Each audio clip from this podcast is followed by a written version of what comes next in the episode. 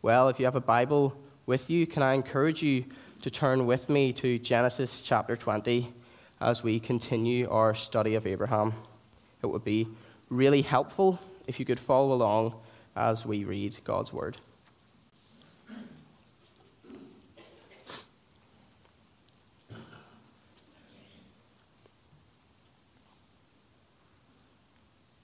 Genesis chapter 20. This is the Word of God. Now, Abraham moved on from there into the region of Negev and lived between Kadesh and Shur. For a while he stayed in Gerar, and there Abraham said of his wife Sarah, She is my sister. Then Abimelech, king of Gerar, sent for Sarah and took her. But God came to Abimelech in a dream one night and said to him, You are as good as dead because of the woman you have taken. She is a married woman. Now, Abimelech had not gone near her, so he said, Lord, will you destroy an innocent nation? Did he not say to me, She is my sister? And didn't she also say, He is my brother? I have done this with a clear conscience and clean hands. Then God said to him in the dream, Yes, I know you did this with a clear conscience, and so I have kept you from sinning against me. That is why I did not let you touch her. Now return the man's wife, for he is a prophet, and he will pray for you, and you will live. But if you do not return her, you may be sure that you and all who belong to you will die. Early the next morning, Abimelech summoned all his officials, and when he told them all what had happened, they were very much afraid. Then Abimelech called Abraham in and said, What have you done to us? How have I wronged you that you have brought such great guilt upon me and my kingdom? You have done things to me that should never be done. And Abimelech asked Abraham, What was your reason for doing this? Abraham replied, I said to myself, There is surely no fear of God in this place, and they will kill me because of my wife. Besides, she really is my sister, the daughter of my father, though not of my mother and she became my wife. And when God had me wander from my father's household, I said to her, This is how you can show your love to me. Everywhere we go, say of me, He is my brother. Then Abimelech brought sheep and cattle and male and female slaves and gave them to Abraham, and he returned Sarah, his wife, to him. And Abimelech said, my land is before you. Live wherever you like. To Sarah, he said, I am giving your brother a thousand shekels of silver. This is to cover the offense against you before all who are with you. You are completely vindicated. Then Abraham prayed to God, and God healed Abimelech, his wife, and his female slaves so they could have children again for the Lord had kept all the women in Abimelech's household from conceiving because of Abraham's wife, Sarah. Amen. We thank God for the reading of his word. Um, for those of you um, who are young people here, we have 7 o'clock club, and you can go out to that now. I'll hand over to Mark. Let me pray, and then we'll look at that passage a little bit more closely. Lord God, we thank you so much for your word this evening. We thank you that it is your holy, infallible, and inerrant word. And through it you give life. And we pray, Lord, this evening as we come into Genesis 20 that you would open our hearts and our minds to its truth. That you would draw us to the Lord Jesus, and in him we would have life and discover and enjoy the promises of God. We ask in Jesus' name. Amen. Well, today is the first Sunday of the last day of the month, which means that 2022 is very soon coming to an end. And when a year comes to an end, often we can become reflective. So I wonder as you reflect on 2022, I wonder what you would say have been the most significant events of the year. Maybe the death of the Queen, maybe the war in the Ukraine, the weakening of the pandemic. What about people? Who would you say have been the most significant people of 2022? Again, the Queen, Vladimir Putin, Elon Musk, Conor McMenamin of Glentoran, who was called up to the Northern Ireland international squad, Harry Styles, released the most popular song of 2022. Who's been the most significant person of the year? What about people or institutions? What institution has had the biggest impact and is the most significant institution in the world? A music group, sports group, political group, NATO? What institution has had the biggest impact? What is the most significant of our year? This evening we're in Genesis 20. And often when this passage is preached on, it's presented as if its main focus is to highlight Abraham's sin. We're going to read about Abraham's sin in this passage. But ultimately, this passage is about God, as every passage in the Bible is. And what this passage is going to reveal to us this evening is that because of who God is, and because of what God is like, the most significant group of people in the world, the institution that has the biggest impact on the world is, has been, and always will be His church. How do we see that? Well, in order to see that, we've got to understand something of the book of Genesis. Back in Genesis 12, you'll remember, God comes to Abraham and he promises to bless him. It means he'll lavish goodness upon him as he saves him. He saves him, and then he calls him and his descendants after him to be his own special people as he leads them in righteousness. In Genesis 12 to 17, God promises to continue to bless him. He'll give him a land, a place to live. He'll make a mighty nation of him. He'll make his name great. Nations will come from him. He'll bless those who bless him, and he'll curse those who curse him too. And so God's people, his special people, who we later call his church, are a significant, unique people. A people who God will bless, and a people through whom God will bless the world.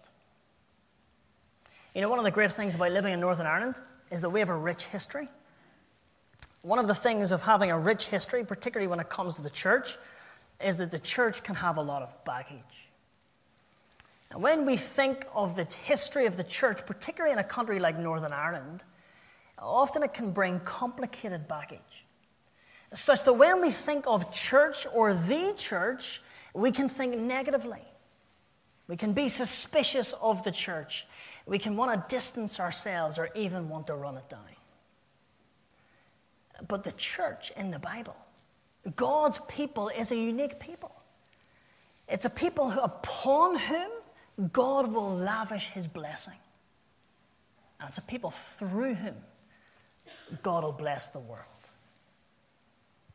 Well, from Genesis 12 to 17, God covenants with Abraham. He gives himself to Abraham and his descendants after him.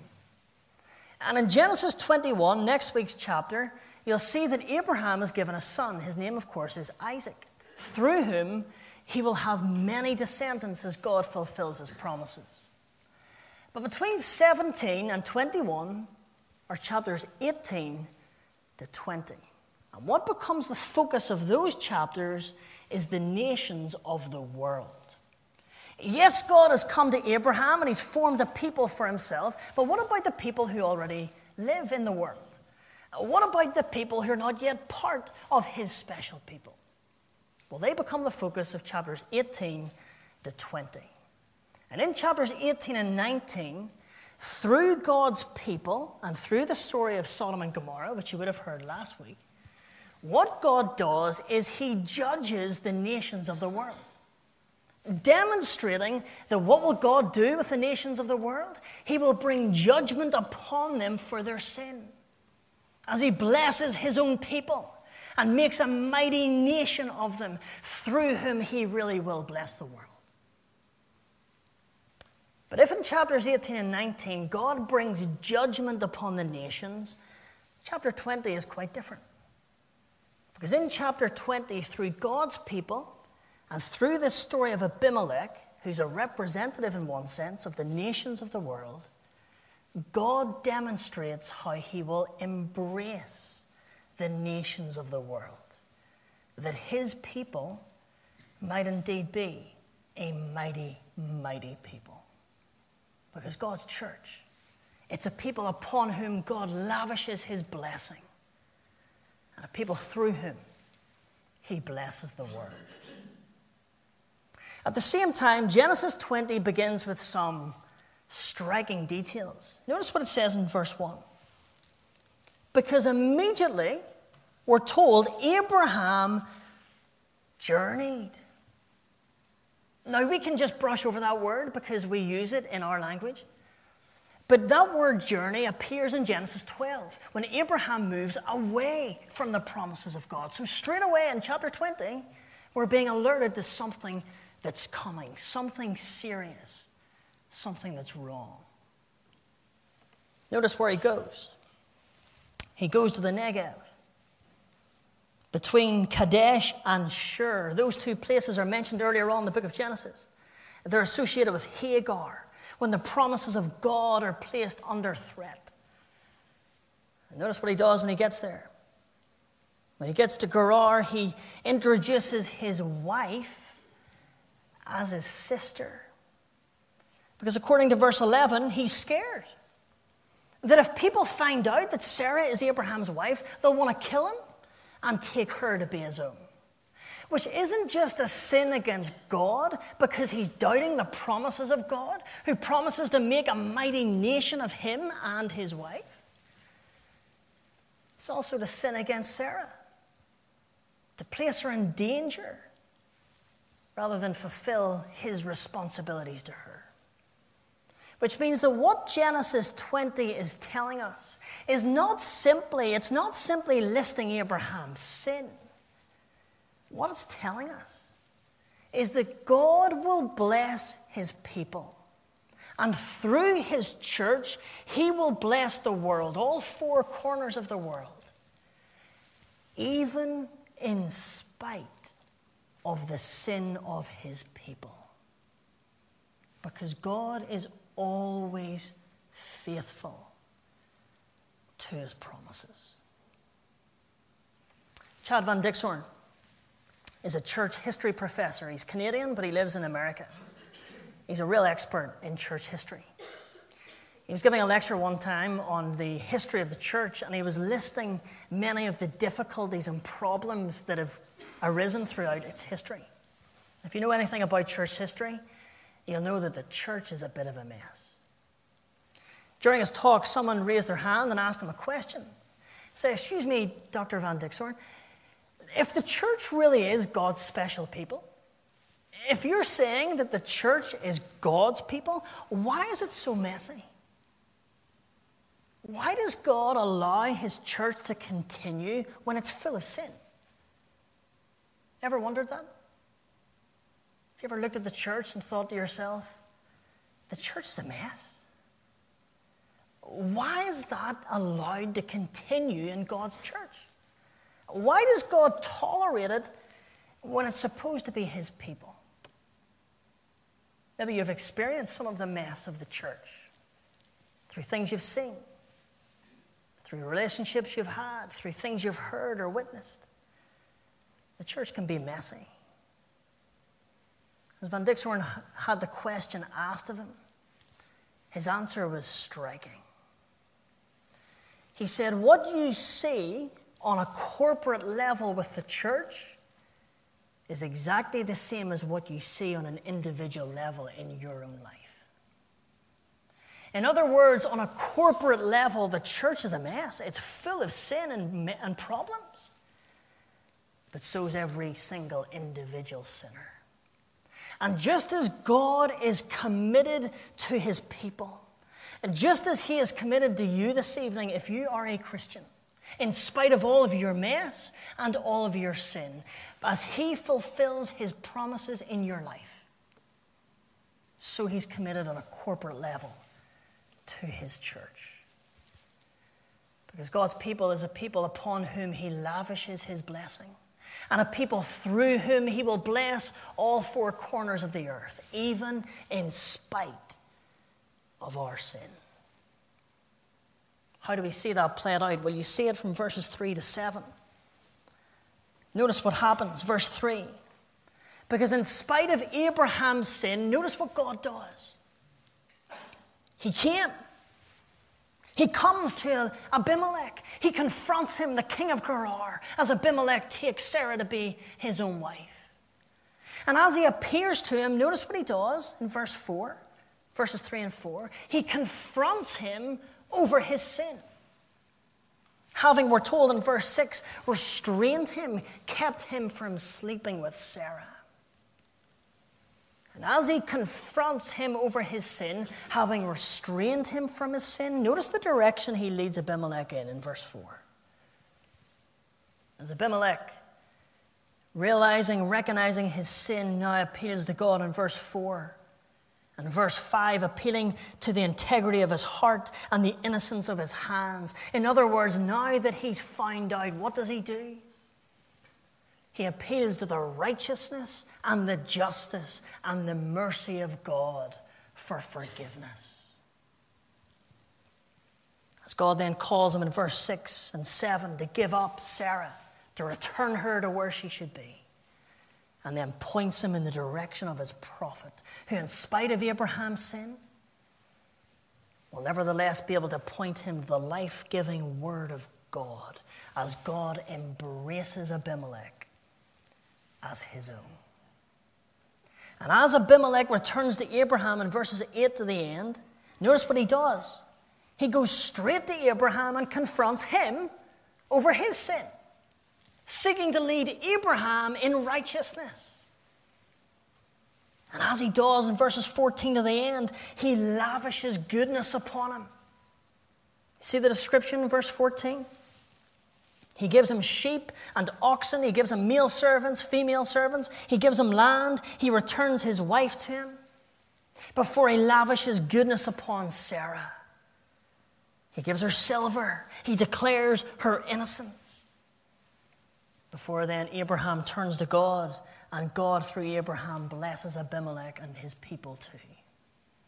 And what these verses are showing us is that even though Abraham has sinned, God nevertheless comes through the actions of Abraham and leads Abimelech to his life giving word as he embraces him as his own. And as he does, and as Abimelech then, as a representative of the nations of the world, then turns and seeks to lead Abraham in righteousness and lavishes goodness upon him, what they're illustrating is that God really will be faithful to his promises. He really will continue to bless his people and through them the nations of the world, even in spite of his people's sin. It's God's blessing. It's God's blessing of coming to sinners, people made in his image, called into relationship with himself. It's those people, it's that blessing of being confronted in our sin, having restrained us from being worse than we could have been, and directing us to his life giving word as he leads us in mercy and grace. It is that blessing that this world so desperately needs. And it's that reason why God's church is the single most significant group of people in the history of the world because it's through his people that God lavishly has, does, and will continue to bless. I remember sitting in seminary a few years ago in a lecture to do with systematics theology. Systematics theology basically is the study of what does the Bible say about such and such topic. And the professor who was teaching us has an amazing Bible knowledge. I used to sit in amazement at the things that he knew. One day he told us the story of how he became a Christian. It's amazing. He told us that, I think it was a teenager or maybe in his early 20s, he was flicking through TV channels. Wasn't a Christian, wasn't raised in a Christian home. And he came across a prosperity gospel preacher. Now, the prosperity gospel is a heresy. It claims that God will reward you and your faith with health and wealth. It's lies, and if you follow it, it will lead you straight to hell. But this guy was on TV preaching this false gospel in a Christian church, in a Christian pulpit. And as my professor listened to it, he was intrigued. So he turns the TV off, he goes and buys himself a Bible and starts to read. And in the Bible, he doesn't come across the prosperity gospel. He's convicted by his sin. And he gets on his knees and gives his life to Christ. God's plan for the world is to save a people for himself. And as he saves his people, his plan is that his people would receive his blessing and live as a blessed people, embracing his righteousness, living in his righteousness and so that through them he would bless the world as he calls the world to repentance, to receive blessing in him. But what Genesis 20 illustrates, and what that story of my professor also illustrates, is that God is still not dependent upon us. He's not sitting back hoping that we will do enough for him to fulfill his promises. What Genesis 20 is illustrating is that God will fulfill his promises, even in spite of our sin. Often, when it comes to relationships, we can be little legalists. I'll get him a Christmas present if he gets me one. I'll say hello to her after the service if she says hello to me. It's absolutely true that God can withhold things from people, even when they sin. But it's absolutely true that God is no legalist. And God will continue to lavish blessing upon his people and through them the whole world, calling us all to come and receive him and receive his blessing of forgiveness and new life in him, even in spite of our sin because God is always faithful to his promises. Jesus' church is remarkable. It's a stunning group of people because it's the people through whom, upon whom God will lavish his blessing. And it's the people through whom he will bless the world. But if you read Genesis 20 carefully, and you let it sink in what is being taught, you cannot help but ask a question. You cannot help but wonder how is this possible? Uh, how can a righteous, a righteous and just God, as Abimelech recognizes God to be, and as God has already revealed himself to be in the book of Genesis, how can a righteous, just God come to sinners and save. How can God come to Abimelech and through him embrace the nations of the world as he builds a massive blessed people for himself? How can he do that when Abimelech's a sinner? Shouldn't he destroy him like he did with Sodom and Gomorrah? And not just Abimelech, but how can God even come to Abraham? How can God come to Abraham in Genesis 12 and form a people for himself when his people are sinners? I mean, look at us. We're a mess. And not just how can he save, but how can God come to people at all and enter into relationship with us at all when we're full of sin? So, as good as this story is, you cannot help but wonder how is this possible? How can a holy, righteous, just God embrace the nations of the world and form a people for himself? When you go back to Genesis chapter 12 and you read of the God who gives himself to his people and calls them to embrace his blessing and live as a blessed people, you're reading of a God who would come and do it himself. A God who would come and step into the sin of this world and take on human flesh and bear the name Jesus. And just as God calls his people to himself and calls them to live as his blessed people, so the Lord Jesus would come and live as the true person of God, living faithfully before him, obeying all of his commands, and living in worship of him in all that he was and did. And as Jesus Christ lives righteously before God, he would at the same time go to a cross on the cross, he would die for the sins of his people so that his people could go free. So that the righteous, holy, just God would at the same time be able to display his mercy as he satisfies the righteousness and the justice of God by punishing sin, and yet the mercy of God by embracing sinners to be his own. So that he can come to people like Abraham and through him, people like us, and embrace us and make us his own. And even in spite of our feelings and our sin, work in and through us to embrace the nations of the world from all four corners of the earth. You see, the reason chapter 20 is possible is because the God who gave himself to Abraham is the God who would give his only son so that through Jesus Christ, the righteousness and justice of God would be satisfied, that he might display his mercy to you and forever bless. God's church is a remarkable people through Christ Jesus. But this passage isn't given simply to inform us this evening. This passage is given to challenge us. You see, as you read it, it's tempting to get caught up in the sin of Abraham. It's not about Abraham. The Bible's not about anybody but God, really. This is about God.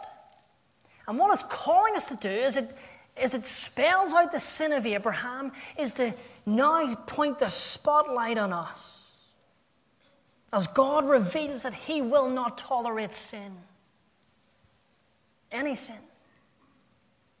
And as God reveals his intolerance of sin, so he is calling us in recognition of his righteousness and his justice to come in dependence upon his mercy. Just like Abimelech in this chapter and Abraham throughout the book of Genesis, depend upon his mercy that we may receive his grace and be forgiven of our sin even this evening. And as God challenges us this evening to come and receive His mercy and His grace, so He's writing this passage to encourage us. That you may know this evening, in the midst of a world that turns its back on the purposes of God, that you may know unequivocally and certainly that God is fulfilling His purposes and He is doing so today that God has formed a people for himself. And as we meet this evening in Rich Hill, we meet alongside millions of people all over the world as part of God's church, as he fulfills his promises today. And as he does, and as he continues to embrace the nations of the world, may you be encouraged. Not to neglect the call to embrace him and turn your back on his blessing because he will fulfill his promises anyway. No. May you be encouraged to see who God is, to see his faithfulness, his goodness, and his commitment to his people, including you. That you may embrace the blessing of God today and that you may live faithfully before him so that through your faithfulness, God would continue to bless as He builds us and builds and builds His people, using you to embrace the nations of the world as He continues to fulfill His promises today. Because God is a God who will bless and will bless and will bless. So as you hear Genesis 20 this evening, may you be challenged and may you be encouraged to come and receive the blessing of God in Christ and Christ Jesus. May you embrace him and live for him as he fulfills his promises today. Let's pray.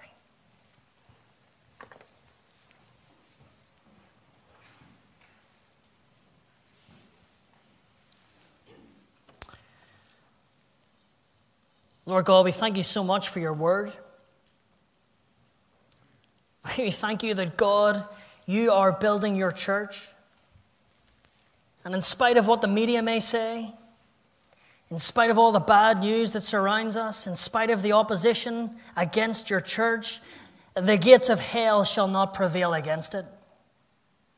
And we praise you this evening that you are building and you are winning. And your church will prevail because you win. We thank you this evening for the privilege of being on the right side of history that Jesus is Lord, and as you call all your people to yourself, you are building and you are building and you are building. We pray this evening, Lord God, that you would challenge us, that we would recognize that you will not tolerate sin. And yet, through your Son, the Lord Jesus, you call us to come and receive the mercy of God as we trust in his life and death and resurrection as the true person of God. And may you encourage us to live in Jesus, that just as He was faithful to you, we may be faithful to you too because of who you are. And through us, Lord God, here in Rich Hill, would you use us to build your kingdom in anticipation of that final day when you lead us to that eternal heavenly land in worship of you with all of your people forevermore. We ask in Jesus' name. Amen.